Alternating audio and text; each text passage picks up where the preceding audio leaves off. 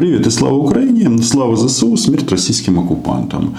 Я сегодня хочу поговорить о теме крейсера «Москва», потому что вот а, первая эйфория после уничтожения флагмана Черноморского флота прошла, и как-то война и жизнь нас переключила на другие события, новые новости, и так далее, и так далее.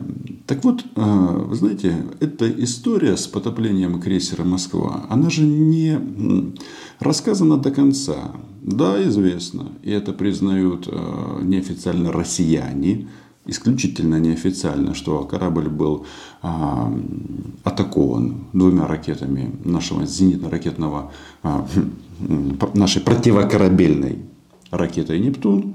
И у, у него начались проблемы на работе. Но вот я на эту историю хочу посмотреть с другой стороны. Во-первых, а, стало очевидно, что мы плохо знаем русских. В принципе, русских, россиян, а, живем в неких иллюзиях. И, конечно, с 24 февраля эти иллюзии начинают понемножечку развеиваться. И тут самое главное.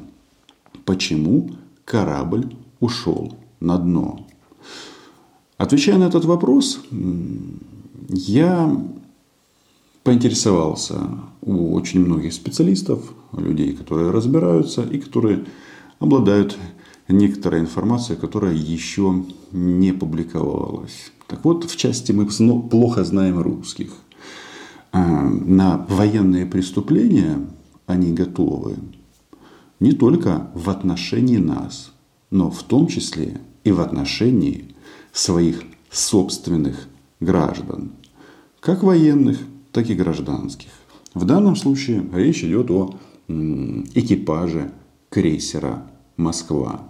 Подписывайтесь на мой YouTube канал. Меня зовут Роман Самбалюк. Называем здесь вещи своими именами. Так вот, опрос людей, которые владеют э, ситуацией и информацией, приводит к одному выводу, что в конечном итоге решение о затоплении крейсера «Москва» было принято непосредственно президентом Российской Федерации. Это называется ремейк, повторение Курска-2.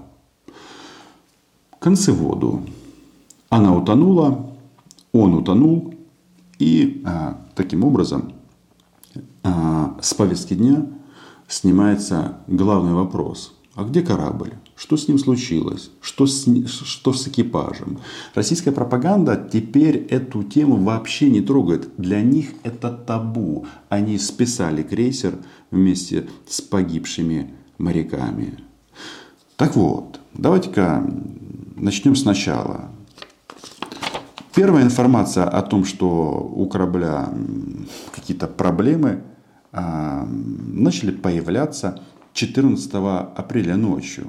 А, цитирую Министерство обороны Российской Федерации а, по агентствам Рейха, ТАСС, РИА Новости, Интерфакс. В результате пожара на ракетном крейсере «Москва» сдетонировал боезапас. Корабль получил серьезные повреждения, экипаж полностью эвакуирован. Ну, сразу было понятно, что что-то там произошло такое страшное-страшное. Российские э, говноеды, которые работают на российскую информационно-террористическую машину, начали выдавать новые версии. Мол, моряка укачало, он где-то блеванул на панель приборов, произошло короткое замыхание – и все взлетело на воздух. Версия, кстати, вполне э, имеет право на жизнь. Единственный момент, но что-то мне подсказывает, что экипаж крейсера «Москва» догадывался, что м- корабль качает, ну, потому что он в море. Значит, проходит еще немножечко времени с 14 э, числа и э, после утреннего сообщения появляется новый а, манифест а, Министерства нападения России. Очаг возгорания на крейсере «Москва» локализирован. Открытого горения нет. Взрывы боеприпасов прекращены. Крейсер «Москва» сохраняет плавучесть, как говно. Основное ракетное вооружение не повреждено. Говорится в сообщении Министерства обороны. И если вы вспомните себя, э, информации действительно было минимум, и украинские эксперты размышляли на тему, а, а утонул или нет, и если не утонул, то точно э, потерял а, способность вести боевые действия, что а, в, наших, в нашем случае является уже абсолютным успехом.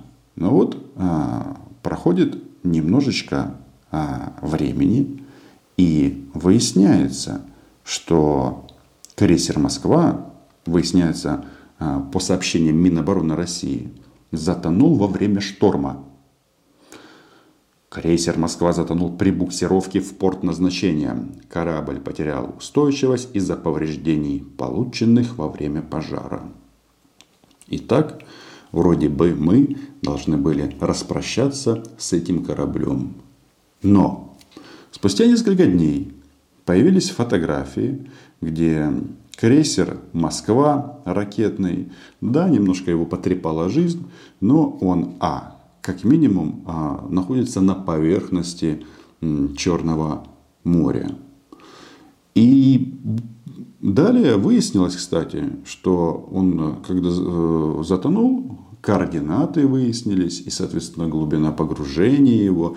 И стало понятно, что это буквально сколько там, а, ну, до 70 километров, 75 километров а, к югу-западу от мыса Тарханкут. То есть, к чему я это все веду? А, затопление произошло, по сути, недалеко от основных сил Черноморского флота Российской Федерации. Но если мы взглянем на эту фотографию, то что мы здесь видим?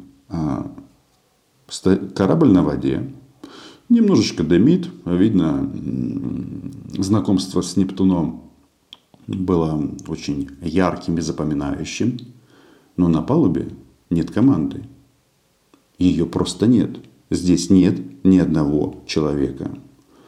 Как кто-то скажет, их эвакуировали, кого-то забыли, кто-то, я не знаю. Людей нет.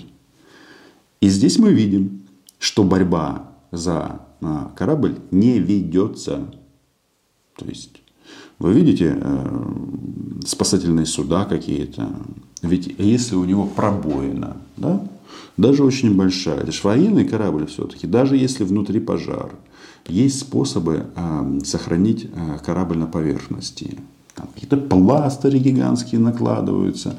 А, короче, но в данном случае на фото мы видим фото, э, объект, практически субмарину, как выяснилось, за которую никто не борется. Из этого я делаю вывод, что Путин лично отдал приказ корабль затопить. Почему? Ну, потому что, конечно, это мощнейший удар в челюсть э, российскому рейху. Но одно дело, когда этот удар нанесен, другое дело, когда тысячи людей потом а, наблюдают за последствиями. То есть, если бы они его дотянули бы до м, Севастополя, нашего любимого оккупированного, то фотографий с повреждениями было бы миллион. Да, это современный мир, везде камера, айфоны, война в прямом эфире. Началась бы следующая история. Начали бы задавать вопросы. А как так получилось? Кто виноват? Что делать? А одним из главных вопросов было бы следующее. Что с экипажем? Где экипаж? Затопив этот корабль, Путин решил, что позор должен а, быть а, локализирован путем а, погружения под воду. То есть нет корабля, нет дела, не о чем говорить. Если судно добуксировали бы до порта приписки, началось бы следствие, расследование, кареты скорой помощи подъезжали бы к нему и выгружали нон-стоп груз 200. Мамы срочников бы говорили, боже мой, кто же это сделал нам? Президент России Владимир Путин говорил, что об этом, а, об участии срочников не может быть и речи. Ну вот, наших мальчиков отправили на войну. А теперь корабль утонул. И легко сказать, что без вести пропали. Какие мальчики? Какие срочники? Какие коки? Э, и так далее. Все. Нет корабля, нет тела, нет дела. Почему я настолько э, уверенно говорю о том, что это решение Путина личное, потому что, понятно, это только его компетенция. Потому что э, нам что сообщило Министерство обороны Российской Федерации? Корабль затонул во время шторма. А шторма нет. Нет шторма. А буквально через несколько дней после того, как а, произошло то, что произошло, знакомство корабля с украинским Нептуном, а, российские так называемые журналисты, бойцы российской информационной террористической машины, там задавали вопросы Пескову, в частности.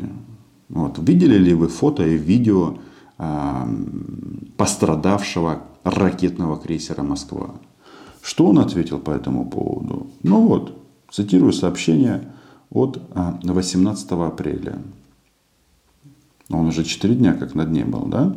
Цитирую Дмитрия Пескова. Пресс-секретарь президента России Дмитрий Песков не смог оценить достоверность фотографий, фотографий на которых якобы изображен а, пожар на крейсере «Москва».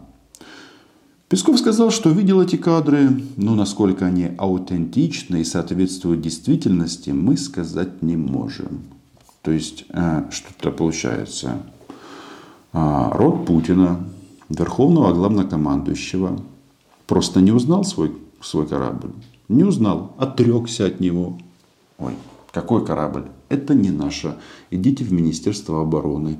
Министерство обороны посылает нафиг не только журналистов, но и матерей а, российских а, матросов, которые там погибли.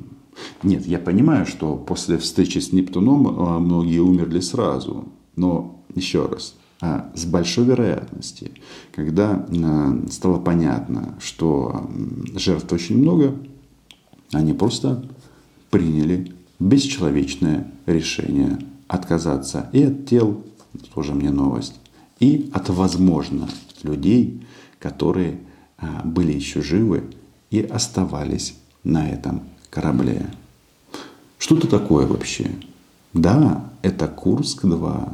Ведь тогда, мотивируя, что на, корабле, на этом на атомном ракетоносце подводном, какие-то суперстрашные секретные технологии – Путин, начиная свою президентскую карьеру, он э, запретил спасать этих моряков.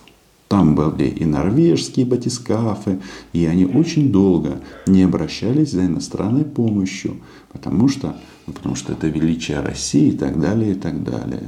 И вот э, за величие России опять заплатили.